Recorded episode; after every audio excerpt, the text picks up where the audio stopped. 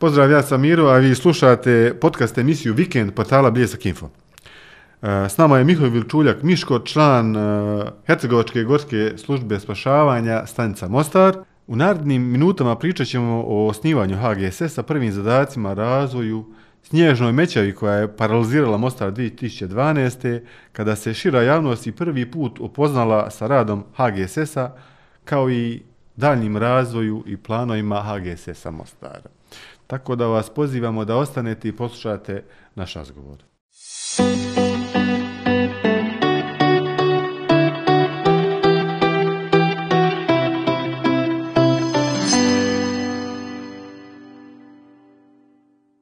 Gospodine Čuljak, dobar dan. Hvala vam što ste pristali na razgovor i što ste došli na našu emisiju. Dobar dan, prije svega hvala na pozivu, pozdrav vama i svim vašim slušateljima. Evo za početak odmah pitanje koje samo od sebe e, nameće kako i zašto došlo do ideje o osnivanju e, Gorske službe spašavanja u Mostaru i s obzirom da je do 2011. kada je i osnovana vaša Gorska služba spašavanja e, postojala e, služba za spašavanje kao sekcija planinarskog društva. Pa evo upravo to zadnje što ste rekli i predstavlja jedan od razloga za osnivanje HGSS-a Mostar. Naime, e, u okvirima ranijeg razdoblja djelovanje Gorske službe spašavanja se odvijalo u okvirima Plinarskog saveza. Nama ta ideja nije baš djelovala dobro, pošto je umeđu vremenu e, došlo do uzizanja Gorske službe spašavanja u jedan drugi u jednu drugu formu i njeno djelovanje u svijetu e, jednostavno odvojeno od djelovanja Plinarskog saveza i usmjereno na ono zbog čega ona i osnovana, ali prvenstveno je to zaštita i spašavanja ljudskih života. E, tragom te ideje, već 2010. moje kolege Zdenko Marić i Oliver Lija Dujmović razvijali su jednu ideju e, gdje su uvidjeli da je zaista potrebno osnovati jednu novu gorsku službu spašavanja koja bi jednostavno pokušala premostiti ovaj jedan gap ili jaz koji je nastao usjed jednostavno E, zaostajanja na tom nekom prirodnom razvoju gorske službe spašavanja i pokušati dostići neke svjetske standarde u okvirima spašavanja. Evo, tragom te ideje jednostavno krenulo se ka formiranju Hercegovačke službe Hercegovačke gorske službe spašavanja 2011. godine. Vi ste praktično počeli od ništa. Kako je bilo to? Je li bilo teško počinjati od nule sa... sa... Pa, pa da, ja bi se često volim našaliti. Znači, mi smo kao i svi veliki uspješni bendovi ili sve veće IT tvrtke krenuli doslovno iz podruma. E, krenuli smo iz sastanka smo državali u nekim podrumskim prostorijama koje su nastavljene na raspolaganje naših članova i tu smo krenuli jednostavno definirati naše ciljeve, razvijati tu ideju i pokušavati osmisliti način za neko naše buduće djelovanje.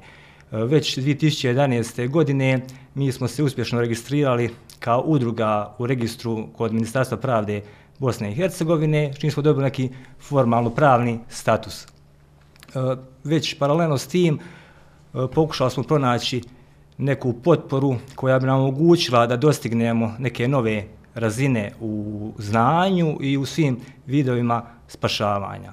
Evo, to je tako nekako išlo u tom samom početku. Ti si jedan od sami osnivača, je li tako? Da, pa mislim da je tada 2011. bilo nekih desetak nas osnivača koji su tada registrirani kod registra Ministarstva pravde kao osnivači Hercegovačke gorske službe spašavanja.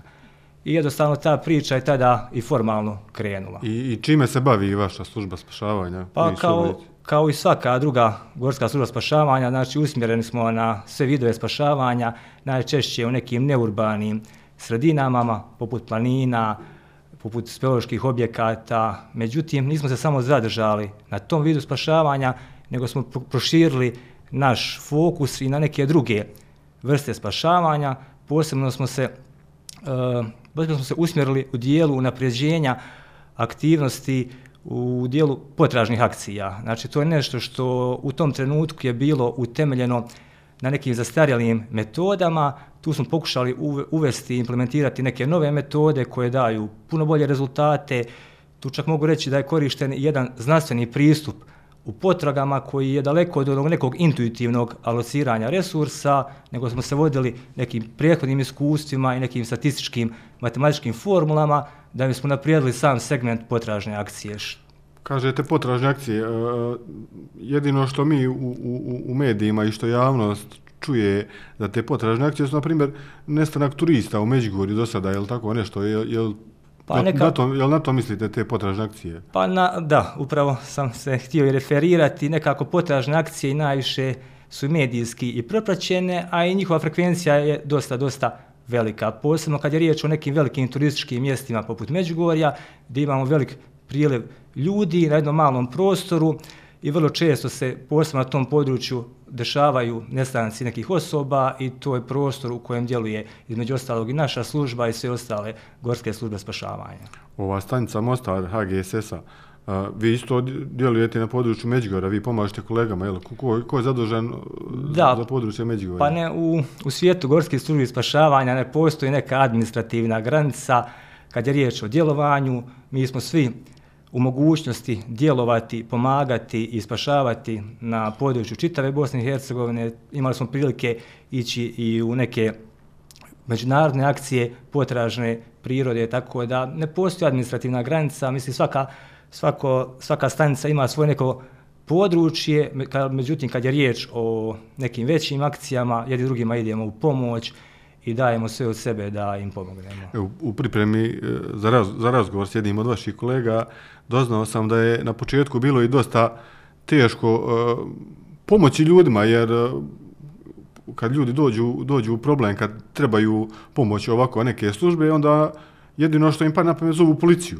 Ali policija je dosta, puta na početku vas nije htjela nikako ni zvat, nisu vas ni kontaktirali. Kako je to kasnije prevaziđen taj neki Pa istina za povjerenje, kako ste stekli povjerenje od, od Pa prvo, policije? Prvo ću osvrnuti na ovo što ste rekli na početku. Nakon našeg osnutka nisu baš naišli na neki topal doček onaj, u nekoj toj našoj široj i bližoj okolici, ali smo onaj, neovisno tome krenuli dalje, nastavili rad, jer smo znali da rezultat neće izostati i da ćemo mi doći do onoga što smo prethodno zacedali sebi kao cilj. U samim početcima bilo je vrlo teško isprofilirati se i dobiti neku afirmaciju u javnosti kao neka služba u kojoj će neko ukazati povjerenje. Međutim, ono što je isto tako jedan bio od razloga osnivanja je bio što postoje taj prazan prostor koje javne službe nisu mogle ispuniti na kvalitetan način. Jer vi, za primjerice, ako se obratite u vezi nestanka neke osobe, obično postoje neka pravila, zakonska ograničenja nakon koji policija Vremensko- djeluje, vremensko da, međutim, kod nestanka osobe zaista je kritično da se djeluje u što skorijem vremenu nakon samog nestanka, što je nama e, jednostavno otvorilo prostor za naše djelovanje, jer mi nismo trebali čekati ni minutu, ni dvije minute, mi smo mogli odmah djelovati nakon što bi se obavio ta neki intervju sa obitelji nestale osobe i organizirala potražna akcija. Što je automatski jednostavno otvorilo nam vrata za neko naše dano djelovanje u tom svijetu. Znači, vaša brzina djelovanja je skoro trenutna. Da, da. Odmah znači, po pozivu vi se aktivirate i... Da, znači jednostavno nakon zaprimanja poziva o nestanku, o bilo kojoj vrsti ugroze, naša služba se stavlja na raspolaganje i kreće u akciju. I sada, nakon 11 godina od kad postojite, je li tako? Nedavno ste Da. i obilježili 11 godina svog postojanja tu u Mostaru, u Kostači. E, možete li reći da ste ostvarili svoj cilj radi kojega ste i osnovani? Pa nekako razmišljajući o ostvarenju cilja, to je ovdje neko permanentno stanje. Znači, teško je kad imate permanentno stanje ostvariti taj cilj. Znači, mi da smo na dobrom putu i ostvarujemo sve te ciljeve, to je da. Međutim, to je neki kontinuirani posao koji nikad nestaje. Znači, sve naše te obuke, vježbe, uh, bilo kakav vid usavršavanja su kontinuirane i mi, ne, mi jednostavno nemamo pravo da se zadovoljimo trenutnim stanjem i da kažemo ispunili smo neki naš cilj. Znači to mogu biti sve neki manji ciljevi, a u, na, u nas je cilj jednostavno neko stanje koje mi pokušavamo čito vrijeme doseći. Mm. Evo, nezaobilazno je da se vratimo na snježno nevrijeme koje je pogodilo Mostar Hercegovinu 2012. godine. E, to je nevrijeme koje je doslovno paraliziralo Hercegovinu. Svi smo tada imali dojam kako je jedina služba koja je bila spremna djelovati upravo Hercegovačka služba spašavanja koja je to prije godinu dana i tako reći formirana.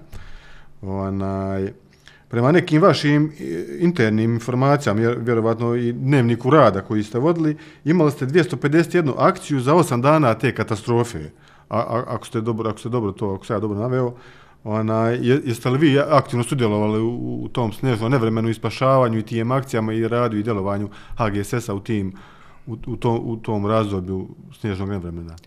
Pa da, evo, samo prije, prije nego što se eh, krenem u taj neki o, operativno objašnjavanje same tih događaja vezano za elementarnu nepogodu, se vratio na radnije što sam rekao, u tom nekom prethodnom razdoblju jednostavno trebalo nam je nešto što će nas afirmirati pozitivno u javnosti.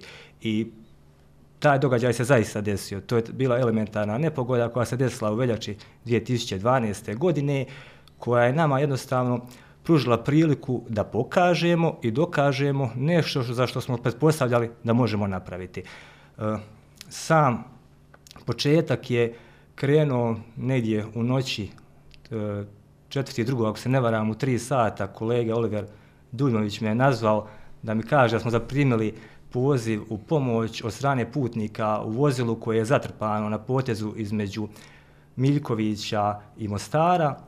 E, bili su u nekom kritičnom stanju, više psihološkom, ostali su bez goriva, hrane i vode i da bismo trebali djelovati da im pomognemo. Osobno, kako me je probudio, nisam baš najbolje ne razumio o čemu on to točno priča, djelovalo mi je nestvarno da netko kraj Mostara ili Mostaru zapadne u snijeg da se ne može Nisi kretati. Nisi bio ni svjestan da se događa Moram priznati da ne. Tek nakon što sam se spremio, pripremio opremu i stavio rusak na sebe, izišao vani, imao sam priliku uvjeriti se o čemu on to govori. Znači, nakon što sam izišao vani, primijetio sam da su ulice ne znam, zatrpane snijegom i da ne postoji mogućnost nikakvog kretanja motornih vozila.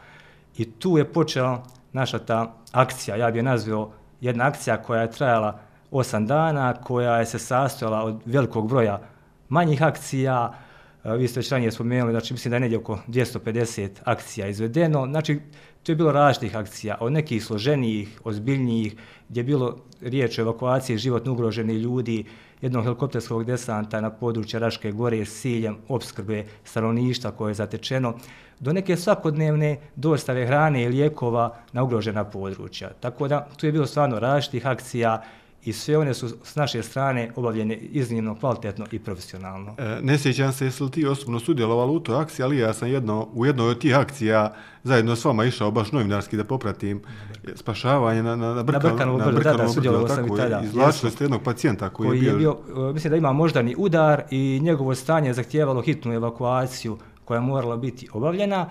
Prijethodno prije našeg dolaska, mislim, radni stroj preduzeća Vranca je pokušavao se probiti. Donekle su oni to. Da, ali jednostavno stanje, životno stanje tog pacijenta je bilo ugroženo i iziskivalo je hitan transport u zdravstvenu ustanovu i tad smo mi krenuli sa jednom akcijom evakuacije osobe i dopremanja do kola hitne pomoći koja ga dalje preuzela. Ako mogu dodati, tada ste na mene ostavili doista impresivan dojam organizirane i dobro opremljene službe Jer ona, i ja sam tu išao sve s vama zajedno kuda ste vi išli, ali ja sam imao neke one kao kesu sa staju na samo da ne propadam u, u snijega. Vi ste ono imali neke one, kako se to zove? Tehničko opremu, krplje, skije, uzim smo vodili jaki čak, kako se ne varam.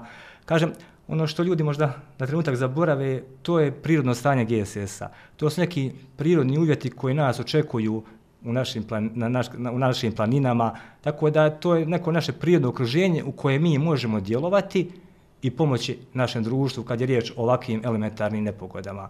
E, čak nešto što je tu još važnije za spomenuti je taj prvi korak u organizaciji, jer u tim prvim satima nije postao ni jedinstven sustav upravljanja, nazovemo tom krizom, nego na putu do Miljkovića i probijanju do tog vozla koje je zameteno, telefonskim razgovorima uh, između kolege Zdenka Marića i ekipe koje je ostalo u Mostaru, oformljeno je jedno koordinacijsko tijelo koje je smješteno u prostorije Doma zdravlja Mostar i koje je krenulo upravljati tom krizom, da to tako Kao kaže. neki istožer je to bio, Da, znači, uh, mi nikad nismo pravili nikakve scenarije moguće, treninge na temu upravljanja na incidentnim situacijama. Niste nikad pripremali za tako nešto, jel? Pripremali smo se za različite stvari, ali za nešto ovako, mislim da je taj, kako bi ga nazvao, e, organizacijski dio uvelike olakšao naš danji rad. Znači, kad imate neko jedinstveno mjesto s kojeg se koordinira uh, svim resursima i gdje se može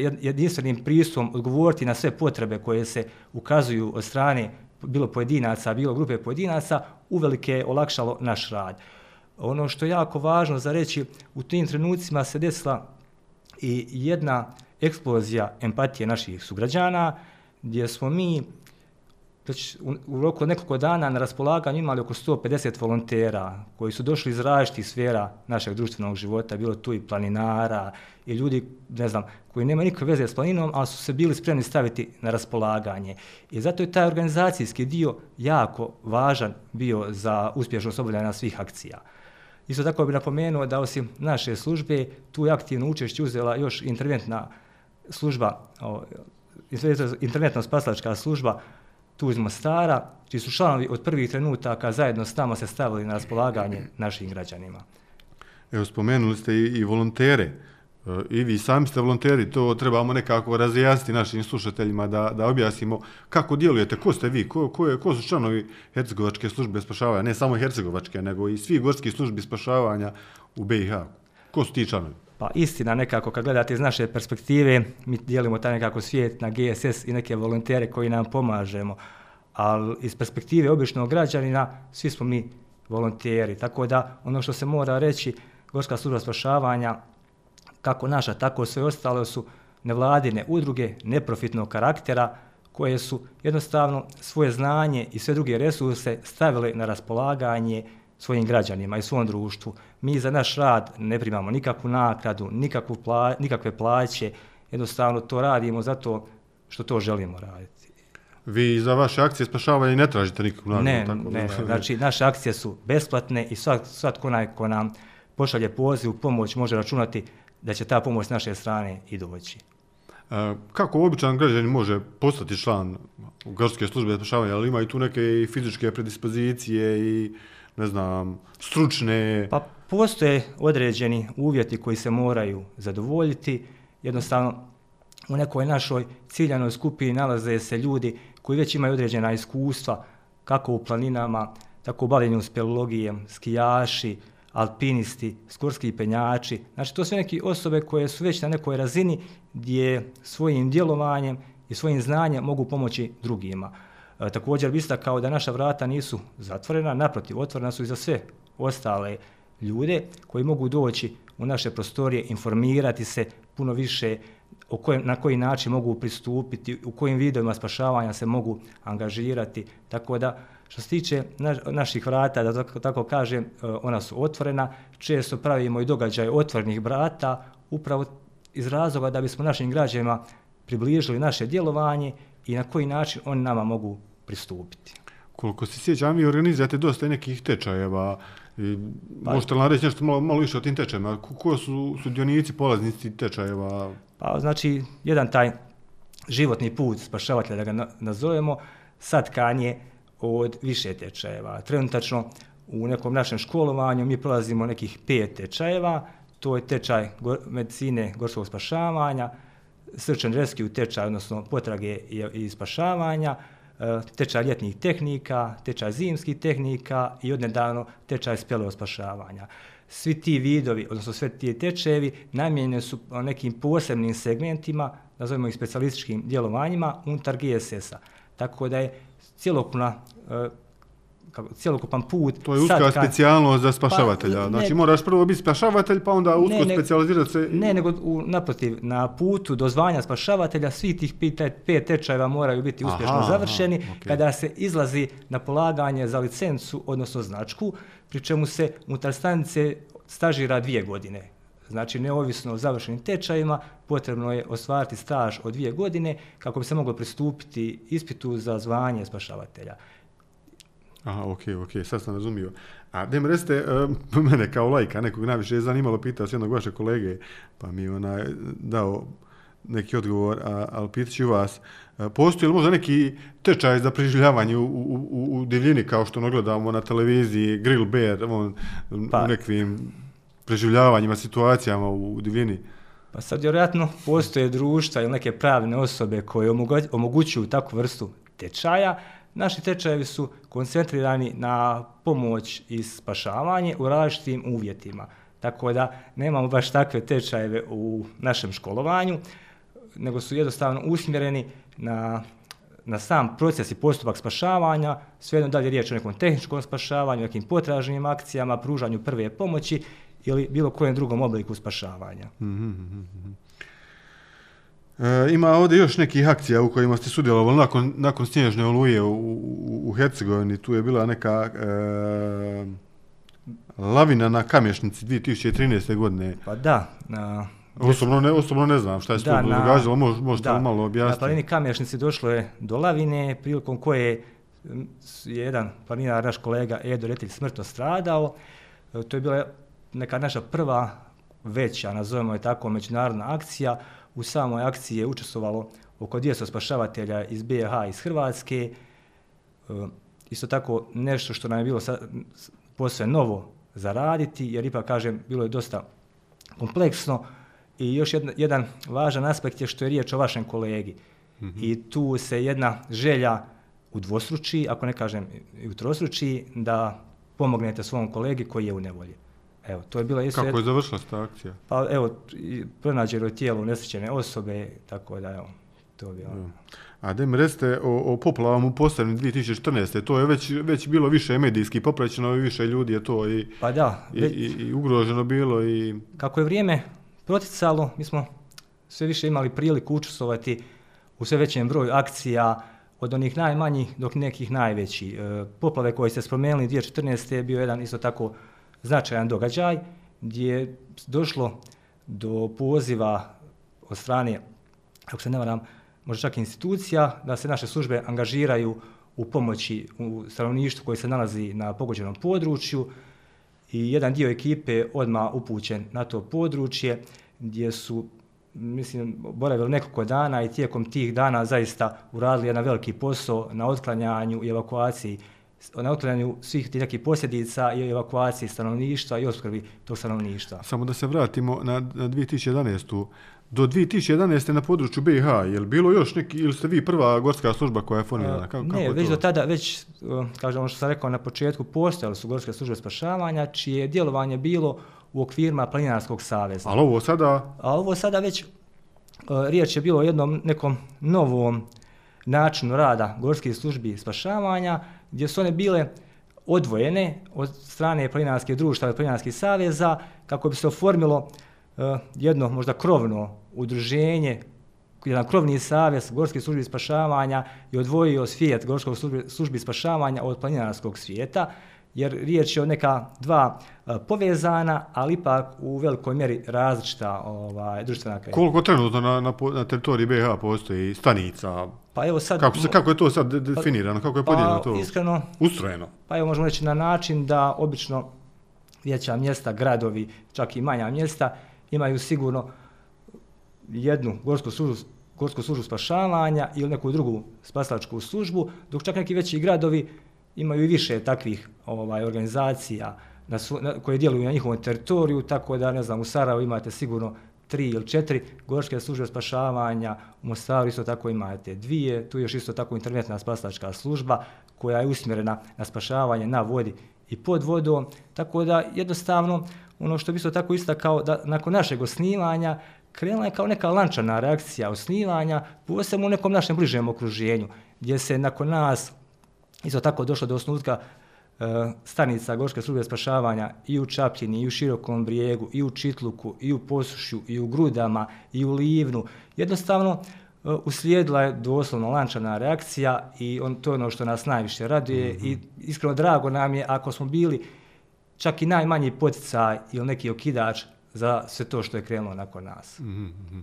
I, i ona, te 2014. u posebni, koliko je tada djel, sudjelovalo Pa već ekipa, ono što je jako važno spomenuti da se već 2014.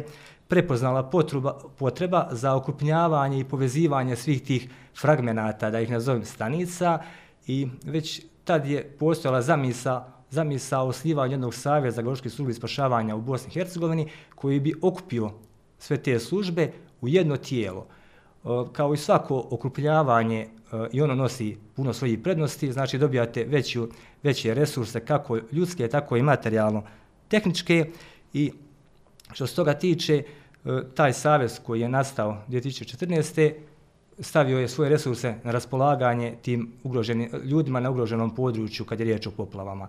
I tad je ispred nas sudjelovali sudjelo su, ako se ne varam, stanice iz Jablanice, iz Čitluka, iz Mostara, tako da evo, u tom slučaju bilo jedno masovnije, bio jedan masovni odgovor, odnosno združeni odgovor na jednu, element, na jednu prirodnu nepogodu. E, Savez gorskih službi spašavanja osnovane te godine, je li tako? Da, 2014. godine. Upravo na, na vašu inicijativu?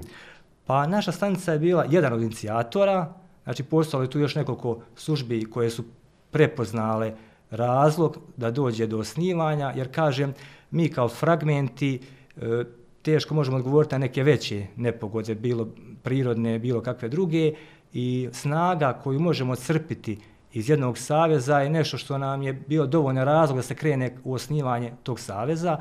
E, mislim da savez danas već broji oko 30 stanica, što je jedna mala vojska spašavatelja i pruža veliku mogućnost za djelovanje. Kažem, imamo puno veći broj ljudi i puno veće materijalne resurse na raspolaganju, što uvelike olakšava i ubrzava sam postupak spašavanja. Ovdje sad dolazimo do onoga pitanja e, čega smo se, oko kojega smo se malo predotakli u pripremi za razgovor, kada, kada smo pričali o tome kakav je, kakav je vaš status u, u, u, u društvu, kako, kako vas vlasti ona doživljavaju, jeste li tu pravno regulirani, je li imate neku pomoć od, od, od vlasti, od županije, od gradova, od, od, od države? Pa ono što ću opet morati ponoviti, pravno, formalno, naš status je udruga građana, slično kao što postoje neke druge udruge građana, evo ne znam, sve, sve jedno je na koji od njih mislimo, znači kao neki e, E, građani koji su okupili jedno neformalno udruženje i ispuljavaju neke svoje aktivnosti. Ono što je bitna razlika u našem slučaju je su upravo te aktivnosti. Znači, mi smo doslovno nevladna udruga koja, koja se financira vlastitim sredstvima, sredstvima iz donacije, sredstvima ostvarena vlastitim radom, na primjer izvođenja visinskih radova, e, sredstvima iz nekih projekata koje implementiramo. Eh, Istine za volju, služba ima, Eh, naša stanica ima potpisane ugovore sa civilnom zaštitom grada Mostara i civilnom zaštitom Hercegovačko-Nezavanske županije. Eh, tu su imali neke, nazovimo ih, eh, elemente financiranja, ali to je riječ o nekim ograničenim sredstvima koja su bila dovoljna za neke manje nabavke materijalno-tehničkih sredstava koje koristimo u našem spašavanju. Međutim, ako vam mogu navesti primjer da jedan obučen i, i opremljen spašavatelj košta u prosjeku oko 9 do 10 tisuća maraka i ako u stanici imate 30 spašavatelja, vrlo jednostavnom matematičkom formulom možete vidjeti koja su sredstva koja su vama potrebna za neko ozbiljnije djelovanje. I evo još isto tako primjer čisto u dijelu financiranja, e, nabavku našeg prvog motornog vozila kombija smo financirani uz pomoć donacija i vlastitim sredstvima. Mi danas imamo primjere gdje su neke gorske službe spašavanja, odnosno stanice, e, kreditom koji su sami podigli, kupovali kombi vozila i poslije su članovi te stanice vraćali kombi. Tako da jedan od začajnijih problema je to financiranje našeg grada. E, ono što je isto tako istina za volju važno reći i da taj pravno-formalni status kojim bi se definirao obveze, naše obveze prema društvu i obveze društva prema nama uvelike olakšalo i rješavanje tog problema. U našoj županiji je nešto i pokušano, dok je tu došlo? Da, evo, to je bio kao prvi taj neki trag, odnosno prvi korak ka nekoj institucionalizaciji naše, našeg djelovanja. 2016. godine je Skupština Hercegovačko-Neretvanske županije je na, u formi nacrta uh, usvojila zakon o GSS-u HNŽ-a. Uh, nažalost, nije im poznato koji je sad status tog zakona, ali evo nadam se da će u nekom narednom razdoblju doći do rješavanja našega tog pravno-formalnog statusa i prepoznavanja GSS-a kao službe od javnog interesa. E, jednostavno, definiranjem tih svojih na, obveza prema GSS-u i GSS-a prema društvu, mislim da bi se riješilo značajno neke od ovih Bilo problema. Bilo bi vam lakše djelovati. Da, zasigurno. Kako je to riješeno u našem susjedstvu, na primjer u Hrvatskoj? Pa evo, drago mi što ste uzeli za primjer Hrvatsku, jer smo mi u našem djelovanju u zadnje 11 godina e, djelovanje Hrvatske gorske službe spašavanja uzeli kao jedan ogledni model i primjer koji smo mi željeli postati. i to smo čitavo vrijeme ovo pokušavali i ono što bi u trenutku htio uraditi je zahvaliti im se na toj potpori. Znači, potpora HGSS-a, Hrvatske vojske službe spašavanja, nam je bila od velike važnosti i značajnosti u našem radu, ali vraću se na vaše pitanje. U Hrvatskoj je to riješeno zakonom o GSS-u na razini države, gdje su jasno definirane obveze samog GSS-a prema društvu, kao i obveze društva prema GSS-u.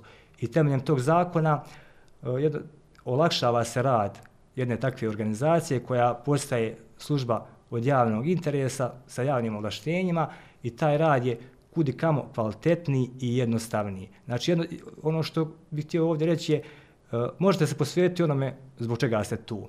Znači, ne trebate se trošiti na način na izvore financiranja, ne. ne trebate se trošiti kako da kupite vozilo, kako da kupite opremu, nego ste usmjereni na vaše poslanje, no, ono na vašu radite, misiju. Ja. Da, upravo da, tako. Pa eto, nadam se da će jednog dana i kod nas biti implementiran taj zakon i usvojen, tako da... da Pa evo, i, i mi se isto nadamo, međutim, ono što je važno nas u ovih 11 godina, to nije uopće omelo da radimo ono što smo namjerili rati, tako da nas vjerojatno neće ni zaustaviti u narodnom razdoblju, ali zasigurno e, da bi usvajanje jednog takvog zakona uvelike olakšalo naš rad i što je najvažnije, e, povećalo e, kvalitetu i razinu naših aktivnosti.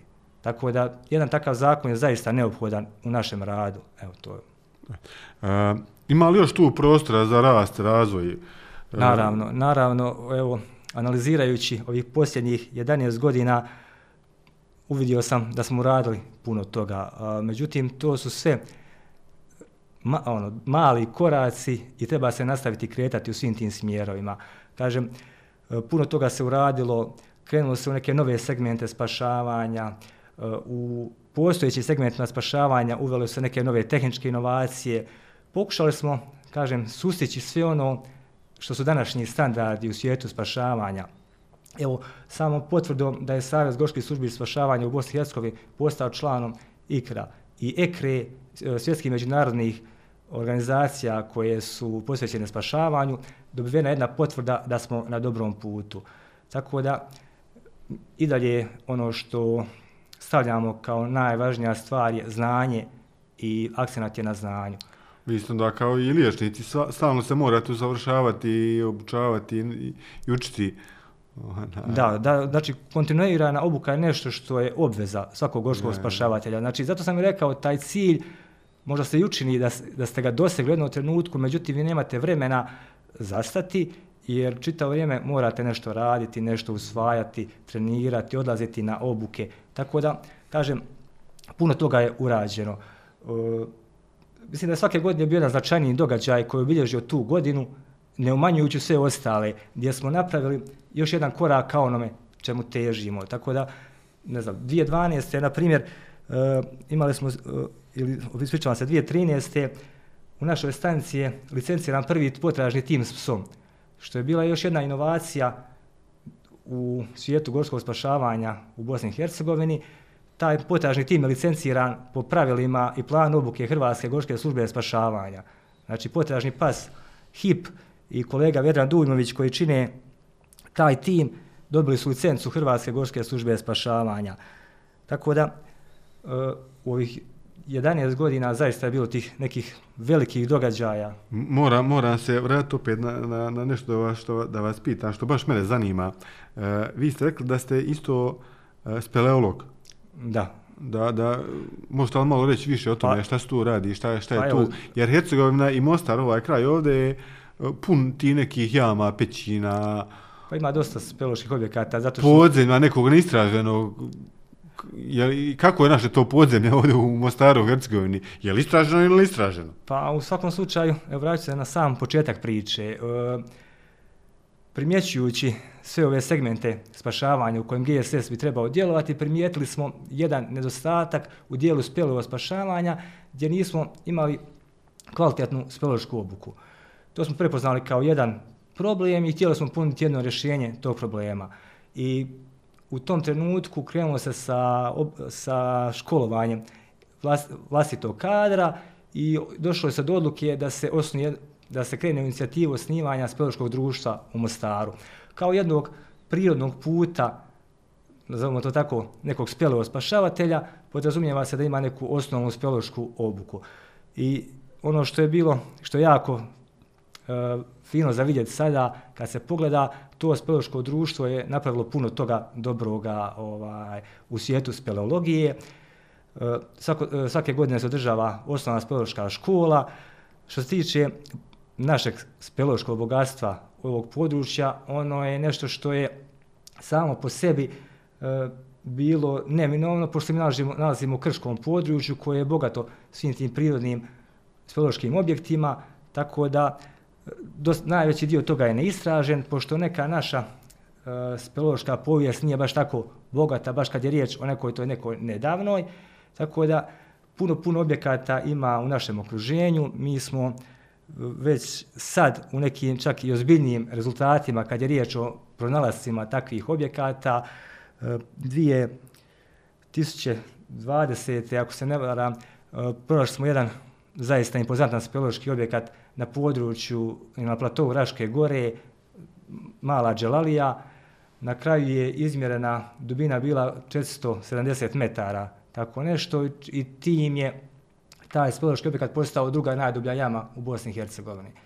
Koliko je to ta Dželalija, spomenuli ste, Dželalija, ali tako je? Da, mala Dželalija. Koliko je to pristupačno široj javnosti ljudima, pa, kao što je vjetrenica. Ja znam samo vjetrenicu kao neki turističku atrakciju. Koliko je sad, na primjer, ta Dželalija turistička atrakcija može biti nekada u budućnosti? Ili... Pa, nažalost, ona će biti uskraćena za velike dio stanovništva, pošto je riječ o jami gdje, poz, gdje potrebno izvršiti tehnički pristup objektu i, poznato, i potrebno je poznavanje spoloških tehnika kako bi se pristupilo unutar samog objekta. Znači, za razliku od vjetrnice što ste ranije navijeli, koja je špilja turističkog karaktera... U Dželaliju se ne možete tako Ne tako lako. Znači, ona je ostavljena na posjetu s pelolozima i nešto je u čemu oni mogu samo uživati. Ona. Ja, os, osim, osim vjetrnice i Dželalije koji ste spomenuli, e, dosta često smo dobivali i vijesti o istraživanju u Linu nekih isto, samo ne znam, je li tamo bilo spilja ili su pećine u pitanju? Na prostoru, mislim da je riječ o speloškom društvu Mijatovi dvori koji dijeluje mm, na tom području, jeste. oni su isto jako, jako aktivni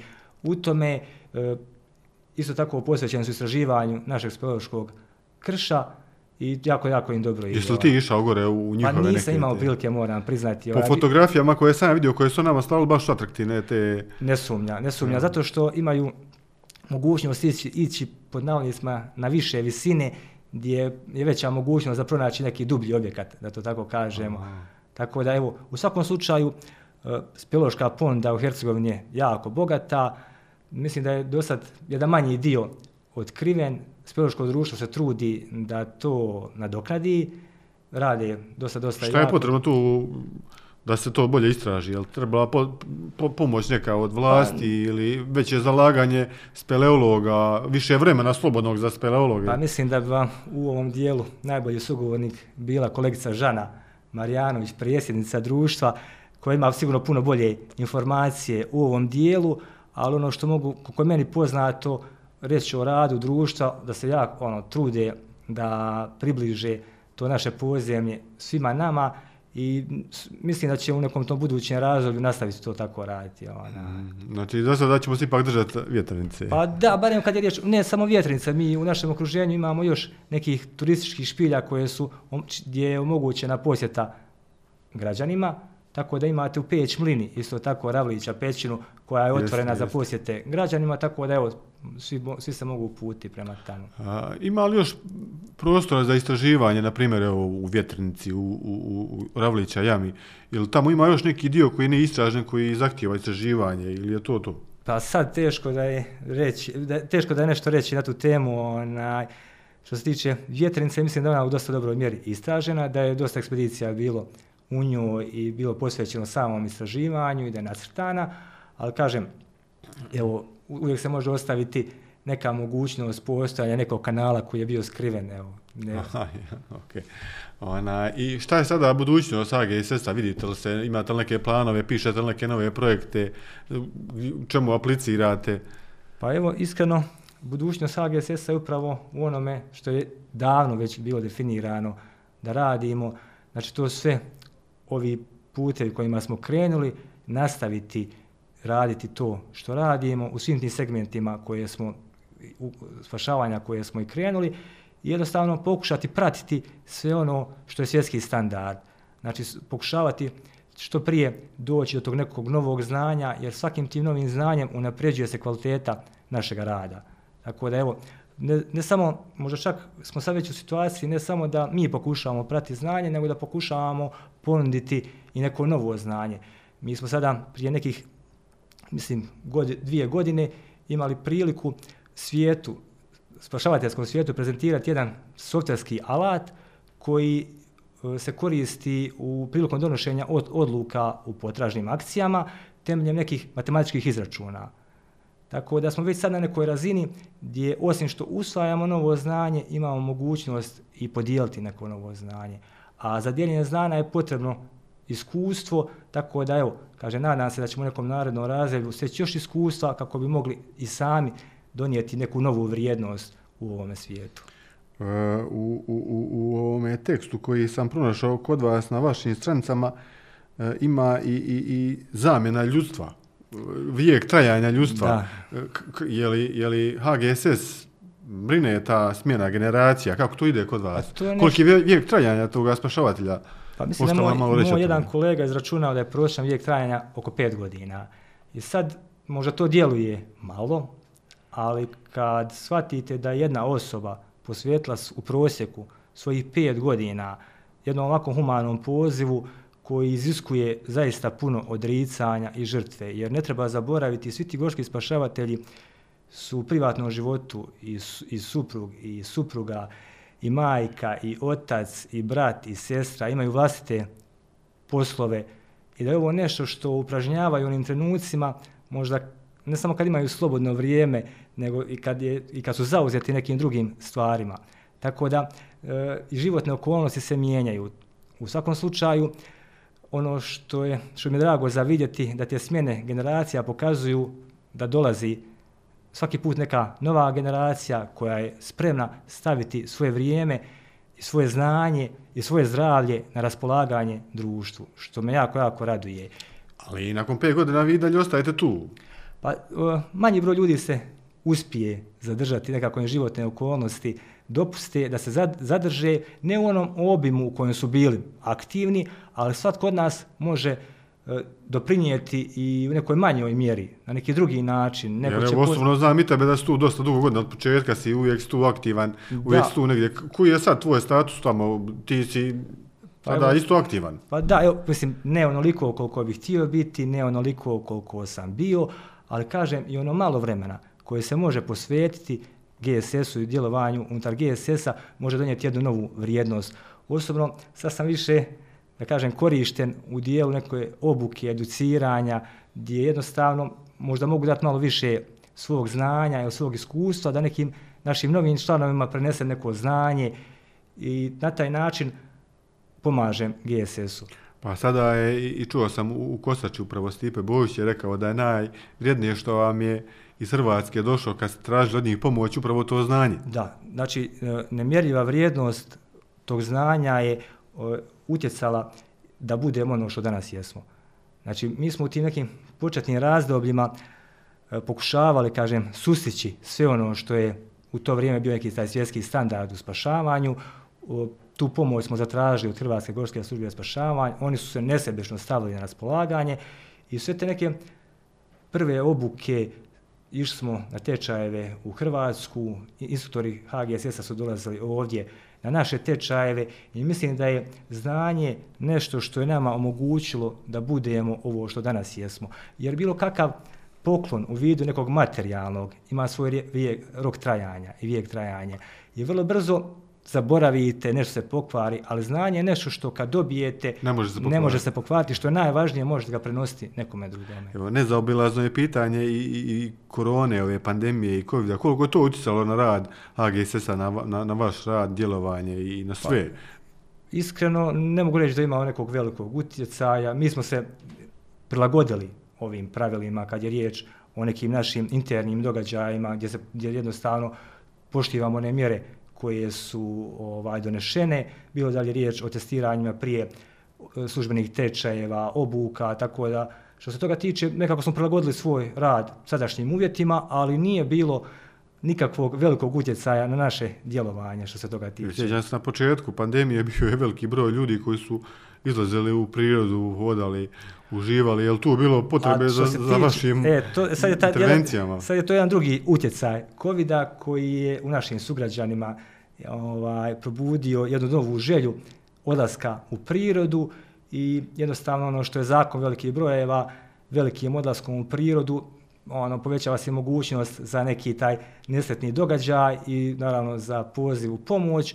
Na svu sreću e, nije bilo velikog broja tih poziva, tako da me to raduje. Pazili se. Da, očigledno su ljudi prije odlaska u prirodu ili za bilo obavljanje kakve aktivnosti prethodno se informirali i bili svjesni svoje snage i svojih sposobnosti. Kakav je profil, profil najviše vaši akcija spašavanja? Koga tu najviše spašavate? Pa sad je teško... Uzadnje je vrijeme, u recimo, ne znam, dvije, tri godine. Obično u najvećoj mjeri zastupljene su potražne akcije.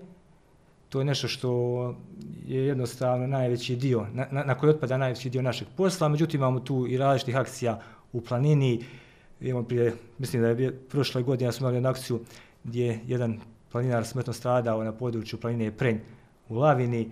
Tako da često imamo te pozive i Prošle godine, ako se ne sjeća, jedna starija osoba nestala isto u području Čitluka, je li tako? Da, da, potražne, potražne akcije su nešto što, što, smo, što je jako zastupljeno u našem djelovanju, tako da ono što je važno za reći da smo mi pripremljeni i spremni i obučeni za različite vrste spašavanja.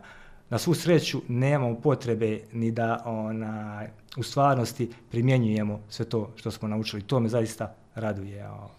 Evo, za kraj želim vam što manje posla, što manje intervencija, a što više usavršavanja i, i, i, i, tru, i rada na znanju, na usvajanju novih vještina. Hvala vam na gostovanju i, i evo, pozdravljam i naše slušatelje. E, hvala, hvala na pažnji i na slušanju i do sljedećeg puta. Pozdrav. Još jedno hvala na pozivu i pozdrav svim vašim slušateljima.